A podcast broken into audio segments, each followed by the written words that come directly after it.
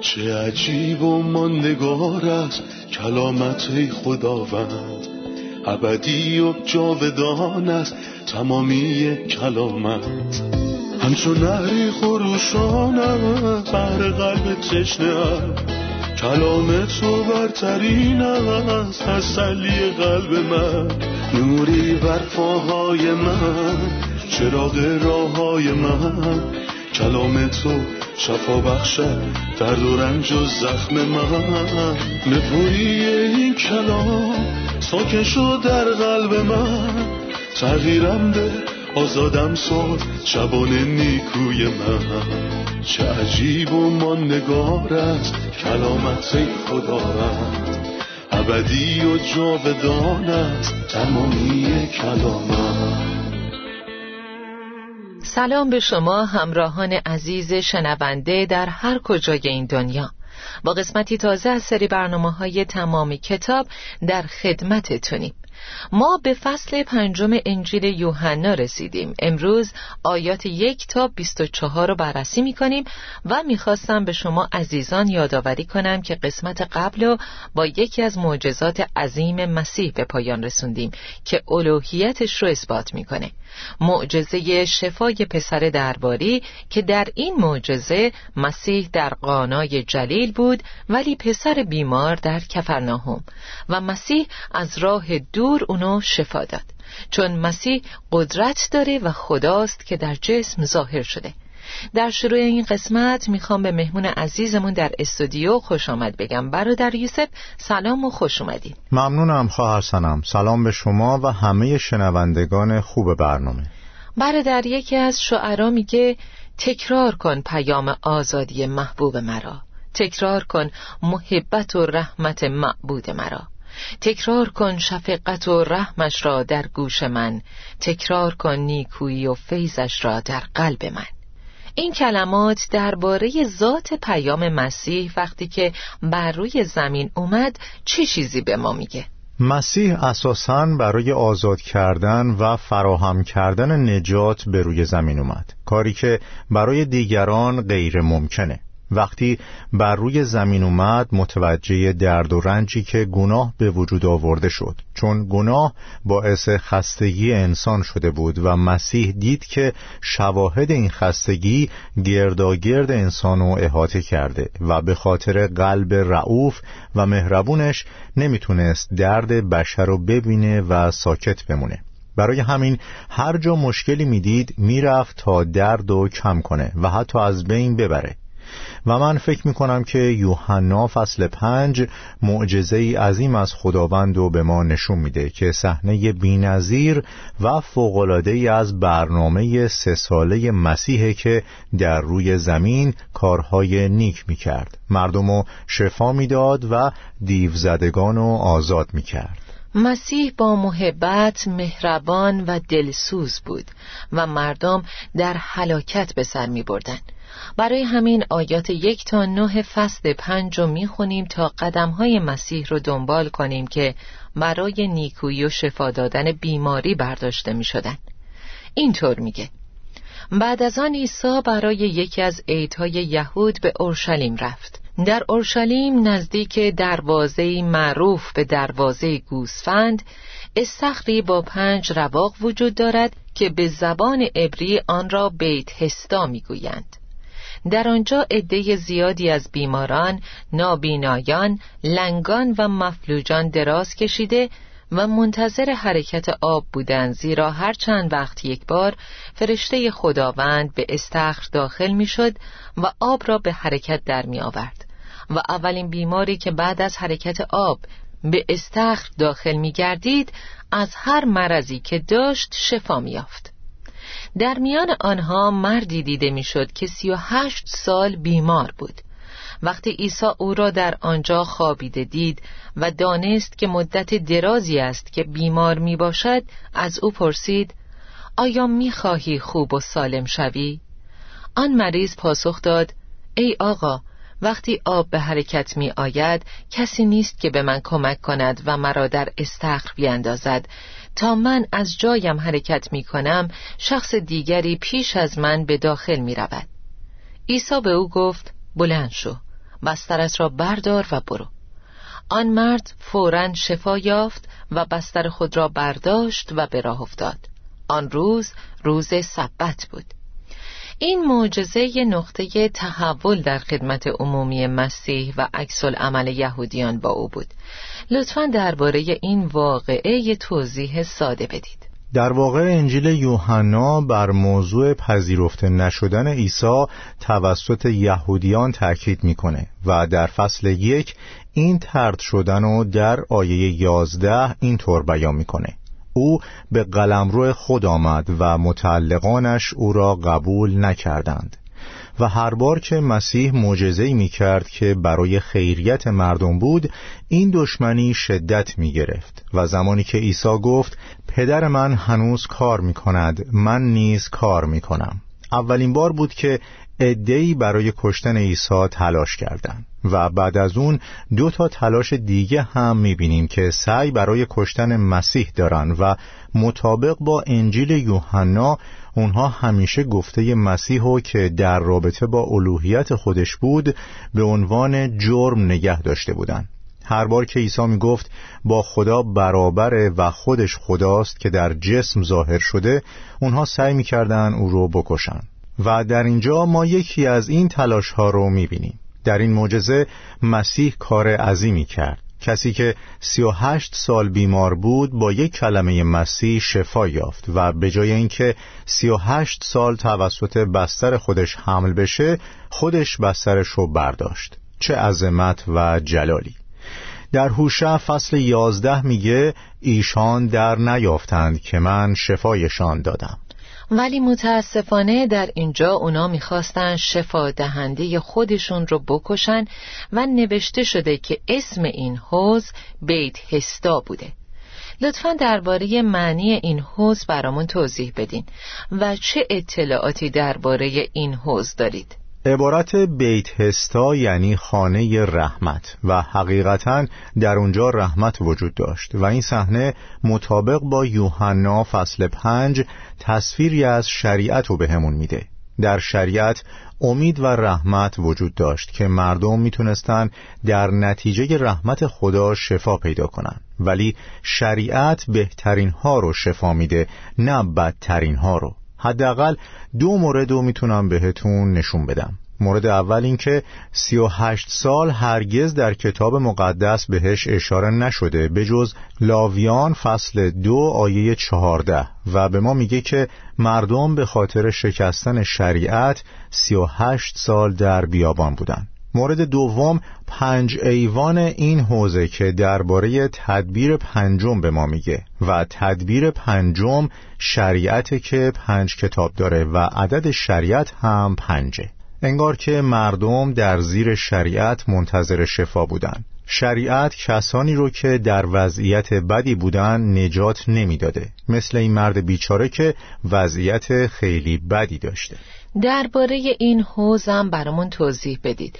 چه اطلاعاتی دربارش هست؟ بر حسب انجیل یوحنا فصل پنج این حوز در نزدیکی اورشلیم قرار داشته و دارای ایوان بوده و هر چند وقت فرشته ای نازل می شده و کلام خدا نمیگه که در چه زمانهایی فرشته نازل می شده ما دقیقا از زمانش آگاه نیستیم ولی گاهی اوقات فرشته نازل می شده و آب و به حرکت در می آورده و اولین کسی که بعد از جنبش آب وارد حوز می شده از هر بیماری و مرضی که داشته شفا پیدا می کرده و سالم می شده برای همین جمعیت زیادی در اونجا بودند کلام خدا میگه که گروهی بسیار از علیلان همچون کوران، شلان و مفلوجان میخوابیدند و منتظر میموندند که آب جنبش بخوره و اولین نفر خودشو داخل حوز بندازه. چون اولین نفر شفا میافته و این یعنی که بهترین نفر شفا رو دریافت می‌کرده نه بدترین. آیا در مورد محل این حوز که میگه در کنار دروازه گوسفند قرار داشته نکته ای وجود داره؟ خب در اینجا حوز و دروازه گوسفند رو به هم ربط داده چون گوسفند قربانی از این دروازه رد می شده به نظر من ارتباط نزدیکی وجود داره چون شریعت ما رو به سمت مسیح و قربانی او هدایت می‌کنه. تا قبل از عیسی و قربانی او شریعت نگهبان ما بود. وقتی مسیح اومد تا جونش رو به عنوان قربانی فدیه کنه و وارد اورشلیم شد و زمان آزمایش و مصلوب شدنش فرا رسید به احتمال زیاد از دروازه گوسفند عبور کرده بود. مسیح اون قربانی بود که برای شفای ما از مرض گناه فراهم شده بود. درسته. خوندیم که اون مرد بیچاره به مدت سی و هشت سال کنار حوز دراز کشیده بود. خداوند ازش می‌پرسه آیا می‌خواهی سلامت خود را بازیابی؟ این سوال عجیبیه چرا خداوند این سوال پرسید؟ خداوند این سوال پرسید در حالی که اون مرد مطمئنا می‌خواست سالم بشه اما دلیلش اینه که اول خداوند می‌خواست امید و به این مرد مسکین برگردونه کسی که سی و هشت سال منتظر بود و شاید فراموش کرده بود که چیزی به اسم شفا وجود داره آیا می‌خواهی سلامت خود را بازیابی؟ و دلیل دوم اینکه خدا می‌خواست نگاه مرد و از حوز به خودش تغییر بده. این مرد در حال نگاه کردن به حوز بود تا آب حرکت کنه. و خداوند داره بهش میگه به حوز نگاه نکن به من نگاه کن. من اون کسی هستم که می‌تونم به تو شفا بدم.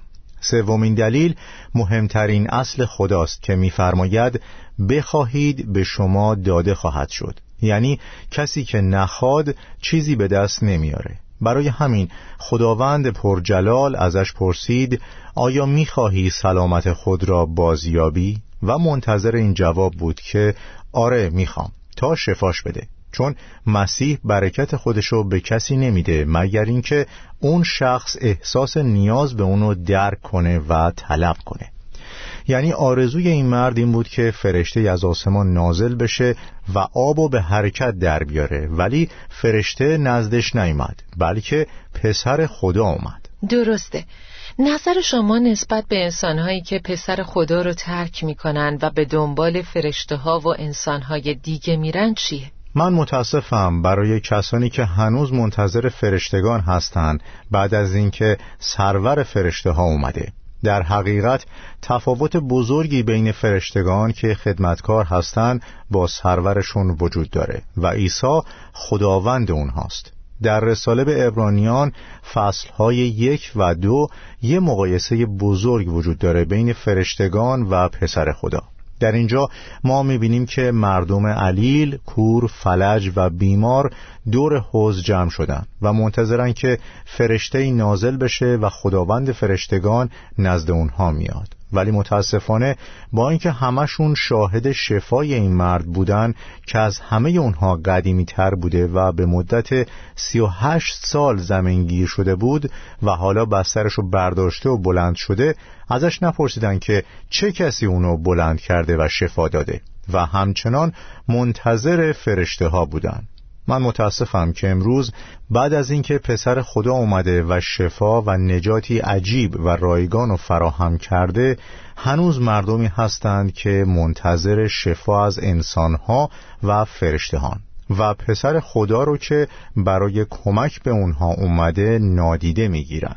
من فکر می کنم که اگه جمعیتی که کنار حوز نشسته بودن متوجه این معجزه می شدن و از مسیح طلب شفا می کردن خداوند همه اونها رو شفا می‌داد. ولی کلام خدا نگفته که جمعیت حاضر و شاهد بر این معجزه از عیسی طلب شفا کرده باشند.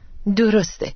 ولی یه گروه دیگه هم هستن که از آیه ده تا هجده دربارشون گفته که نه تنها طلب شفا نکردن بلکه به معجزه مخالفت نشون دادن و با مسیح مقابله کردن. لطفا درباره عکس العمل یهودیان و رهبران دینی در مواجهه با این معجزه برامون بگیم اونا خیلی ناراحت بودن از اینکه یه مرد بیمار شفا پیدا کرده.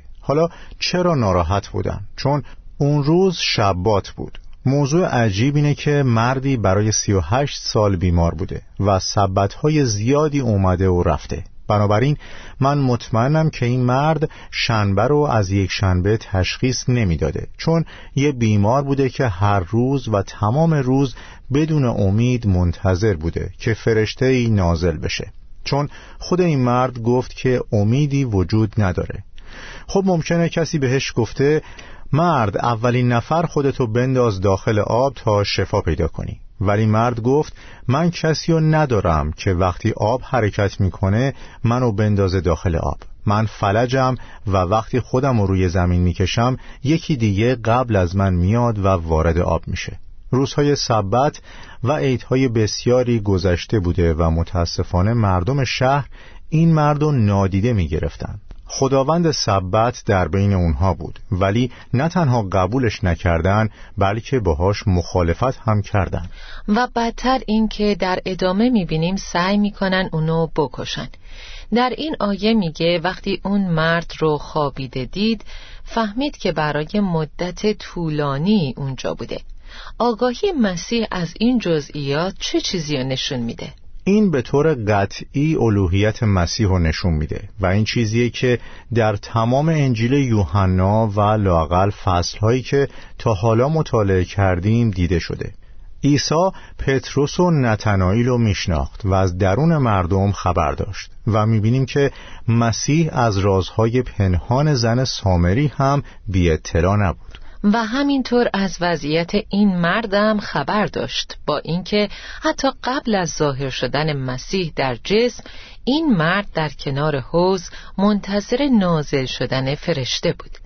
یهودیان شروع به اذیت کردن مسیح و مردی که توسط مسیح شفا یافته بود کردند و به مرد گفتند امروز شبات است و بر تو جایز نیست که بستر خود را حمل کنی. داستان شبات یا همون سبت و حمل کردن بستر چیه؟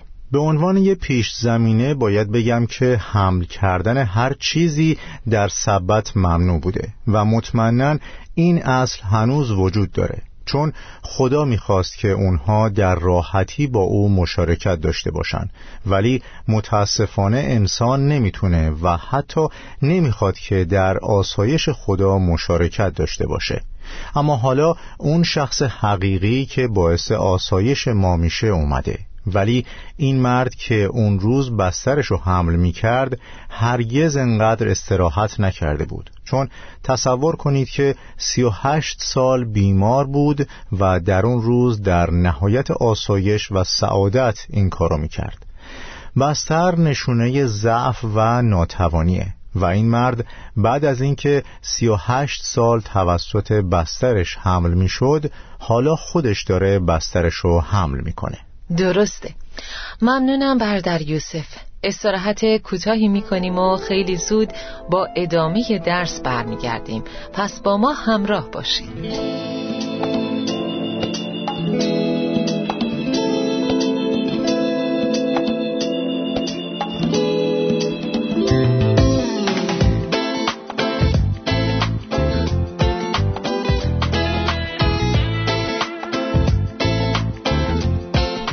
می‌دونیم که خرابی اورشلیم در سال هفتاد میلادی اتفاق افتاد. در اینجا یوحنا این حوض رو توصیف می‌کنه و درباره دروازه گوسفند و پنج ایوان میگه. انگار که در همون لحظه اونا وجود داشتن. این انجیل در سال صد میلادی نوشته شده. آیا این آیات قبل از خرابی اورشلیم نوشته شده یا بعد از خرابی اورشلیم؟ منظورم اینه که نوع گفته شدن این آیات به گونه که انگار یوحنا از نظر جغرافیایی در اونجا بوده در حالی که نوشته یوحنا به سال صد میلادی برمیگرده و خرابی اورشلیم در سال هفتاد میلادی بوده. من فکر نمی کنم مشکلی وجود داشته باشه چون خراب شدن اورشلیم به این معنی نیست که حوز هم خراب و نابود شده باشه و هیچ اثری ازش باقی نمونده باشه و در واقع خرابی اورشلیم در هفتاد 70 میلادی اتفاق افتاده ولی ضرورتا همه قسمت های شهر اورشلیم نابود نشده بوده و قسمت هایی باقی مونده. منظورم اینه که این دو موضوع به هم ارتباطی ندارن. همینطور اضافه کنم که یوحنا این اتفاقات رو با توجه به زمان انجام اونا ثبت کرده نه با توجه به زمانی که در حال نوشتن اونها بوده بلکه درباره چیزی که در زمان حضور مسیح رخ داده به ما میگه. دقیقا. می‌خوام که روی آیه چهارده بیشتر تمرکز کنیم. بعد از این جریان عیسی او را در معبد بزرگ یافته به او گفت اکنون که شفا یافته ای دیگر گناه نکن.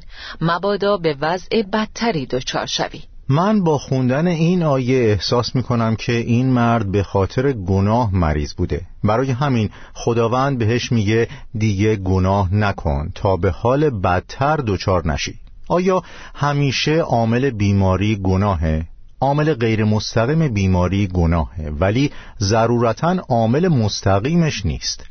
ظاهرا برای این مرد علت بیماریش به طور مستقیم گناه بوده. همینطور اضافه می کنم که اگه ما از جنبه تدبیری این تصویر رو نشون دهنده قوم اسرائیل و آواره بودنشون در بیابان به مدت 38 سال بدونیم علتش گناه بوده و اونها به خاطر ارتکاب گناه محکوم شده بودند و گناهشون فقط شکستن شریعت نبود. بلکه نپذیرفتن پسر خدا هم بود و متاسفانه این چیزیه که اتفاق افتاد و بعد از اون اتفاق بدتری رخ داد. یعنی بعد از اینکه اونها سی و هشت سال در بیابان آواره شدن برای مدت دو هزار سال از کشورشون دور بودن و مصیبت بزرگ هم در آینده در انتظار اونهاست. درسته.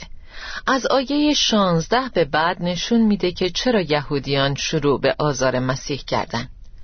چون عیسی در روز سبت این کارها را می کرد یهودیان به اذیت و آزار او پرداختند. اما عیسی به آنان گفت پدرم هنوز کار می کند و من هم کار می کنم این سخن یهودیان را در کشتن او مصممتر ساخت. چون او نه تنها سبت را می شکست بلکه خدا را پدر خود می خاند و به این طریق خود را با خدا برابر می ساخت. سوالی در این باره وجود داره که مکررن پرسیده میشه. مسیح در کجا گفته من خدا هستم؟ منو پرستش کنین. مسیح با زبان خودش نگفته که من خدا هستم ولی از مفهوم این جمله می‌فهمیم که او خداست. لطفا درباره اینکه پسر خدا با خود خدا برابره برامون توضیح بدین. خب ما در اناجیل دیگه می‌بینیم که وقتی یهودیان به انجام معجزه در روز سبت اعتراض می‌کردن مسیح بین خودش و داوود مقایسه انجام می‌داد. مثل زمانی که در روز سبت وارد معبد شد و نان رو خورد. ولی در اینجا مسیح خودش رو با پادشاه یا کاهن مقایسه نمی‌کنه بلکه با خدا. پدرم هنوز کار می کند و من هم کار می کنم و آنها خیلی خوب و کامل متوجه حرف مسیح شدند. داره خودشو با خدا برابر می‌کنه. بنابراین اونها می‌خواستن مسیح رو بکشن. نه فقط به این دلیل که سبت و شکسته بود بلکه به خاطر مشکل بزرگتری که خودشو با خدا مقایسه کرد و خدا رو پدر خودش می‌دونست. اما در ادامه در آیه 19 اینطور میگه. عیسی در جواب آنان گفت یقین بدانید که پسر نمی‌تواند از خود کاری انجام دهد مگر آنچه را که می‌بیند پدر انجام می‌دهد هرچه پدر می‌کند پسر هم می‌کند ولی چطور می‌تونیم بگیم که او با خدا برابره و خود خداست در حالی که نوشته شده پسر نمی‌تواند از خود کاری بکند آیا کاری هست که خدا قادر به انجامش نباشه؟ بله هست مثل چی؟ کتاب مقدس میفرماید او نمی‌تواند خود را انکار کند و زمانی که در دوم تیموتائوس فصل دو میگه خدا نمی‌تونه خودش رو انکار کنه منظورش این نیست که خدا از انجام این کار عاجزه بلکه این کمال خداست و این با ذات خدا مقایره چون خدا کامله پس نمی‌تونه خودش رو انکار کنه. در اینجا میگه پسر نمی‌تونه و کمی جلوتر در آیه سی میگه من از خود نمی‌توانم کاری انجام دهم. در این آیه نه فقط درباره برابری صحبت می‌کنه بلکه به چیزی عمیقتر اشاره می‌کنه. درباره اتحاد. روح، جان و جسم در حالی که یکی هستند ولی بدن نمی‌تونه کاری انجام بده. مگر اینکه روح موافق باشه و این مثل اتحاد عجیب بین سه شخصیت تسلیسه و در اینجا مسیح تنها درباره برابری با خدا صحبت نمی‌کنه بلکه به اتحادش با خدا هم اشاره می‌کنه میشه لطفا درباره آیه 22 هم توضیح بدین؟ پدر بر هیچ کس داوری نمی کند. او تمام داوری را به پسر سپرده است. مسیح به عنوان کلمه کسیه که خدا رو نمایان می‌کنه و خدا رو در زمان گذشته حال و آینده نمایان می‌سازه. در گذشته زمان آفرینش مسیح کلمه بود که حکمت و قدرت خدا رو نمایان کرد و زمانی که فدیه و نجات رو فراهم کرد مسیح نیکویی، قدوسیت و محبت خدا را آشکار ساخت. و در آینده داوری خواهد کرد تا عدل و خشم خدا رو نمایان کنه. من یه بار دیگه آیات 22 و 23 رو می‌خونم و از شما می‌خوام که در این آیات الوهیت مسیح رو ثابت کنید. پدر بر هیچ کس داوری نمی کند او تمام داوری را به پسر سپرده است. تا آنکه همه همانطور که پدر را احترام می کنند پسر را نیز احترام نمایند. کسی که به پسر بی حرمتی کند به پدر که فرستنده اوست بی حرمتی کرده است. در این آیه وقتی میگه تا آنکه همه همانطور که پدر را احترام می کنند پسر را نیز احترام نمایند نمیگه بعضی بلکه همه و میزان حرمت پسر کمتر از پدر نیست. همه پسر رو حرمت می‌ذارن به همون اندازه که به پدر احترام می‌ذارن. در کتاب اشعیا چنین نوشته شده است.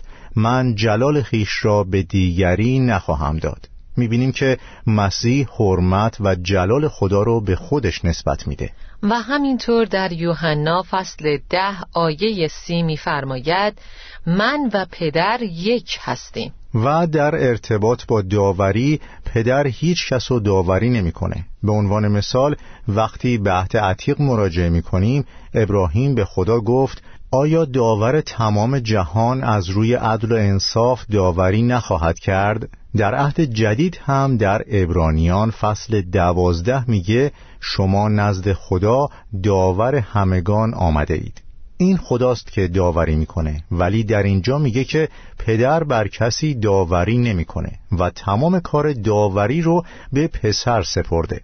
بنابراین پسر خداست. همه باید به نزد خدا داور تمام جهانیان بیان و آیا داور تمام جهان از روی عدل و انصاف داوری نخواهد کرد؟ این یه علامت و مدرک دیگه است که اثبات می‌کنه مسیح خداست که در جسم ظاهر شده. اجازه بدین این قسمت رو با عزیزان شنونده مرور کنیم. حوز بیت هستا یعنی خانه رحمت چون کسی که بیمار بوده به اونجا می‌رفته و منتظر میمونده تا فرشته نازل بشه و آب و به حرکت در بیاره. و اولین کسی که بعد از جنبش وارد آب می شده شفا پیدا می کرده و این یه نماد از شریعته. ولی متاسفانه شریعت نمی‌تونه کسانی رو که در وضعیت وخیمی هستن نجات بده. ولی خدا قادر به نجات همگانه. همینطور این حوز در نزدیکی اورشلیمه در مکانی که دروازه گوسفند نام داره. و جایی که قربانی رو از اون عبور می‌دادند تا تقدیم کنن. و این یه نماد برای خداست و یا نمادی از شریعته که به مسیح منتهی میشه. چون این حوز پنج ایوان داشته و عدد پنج به شریعت اشاره داره.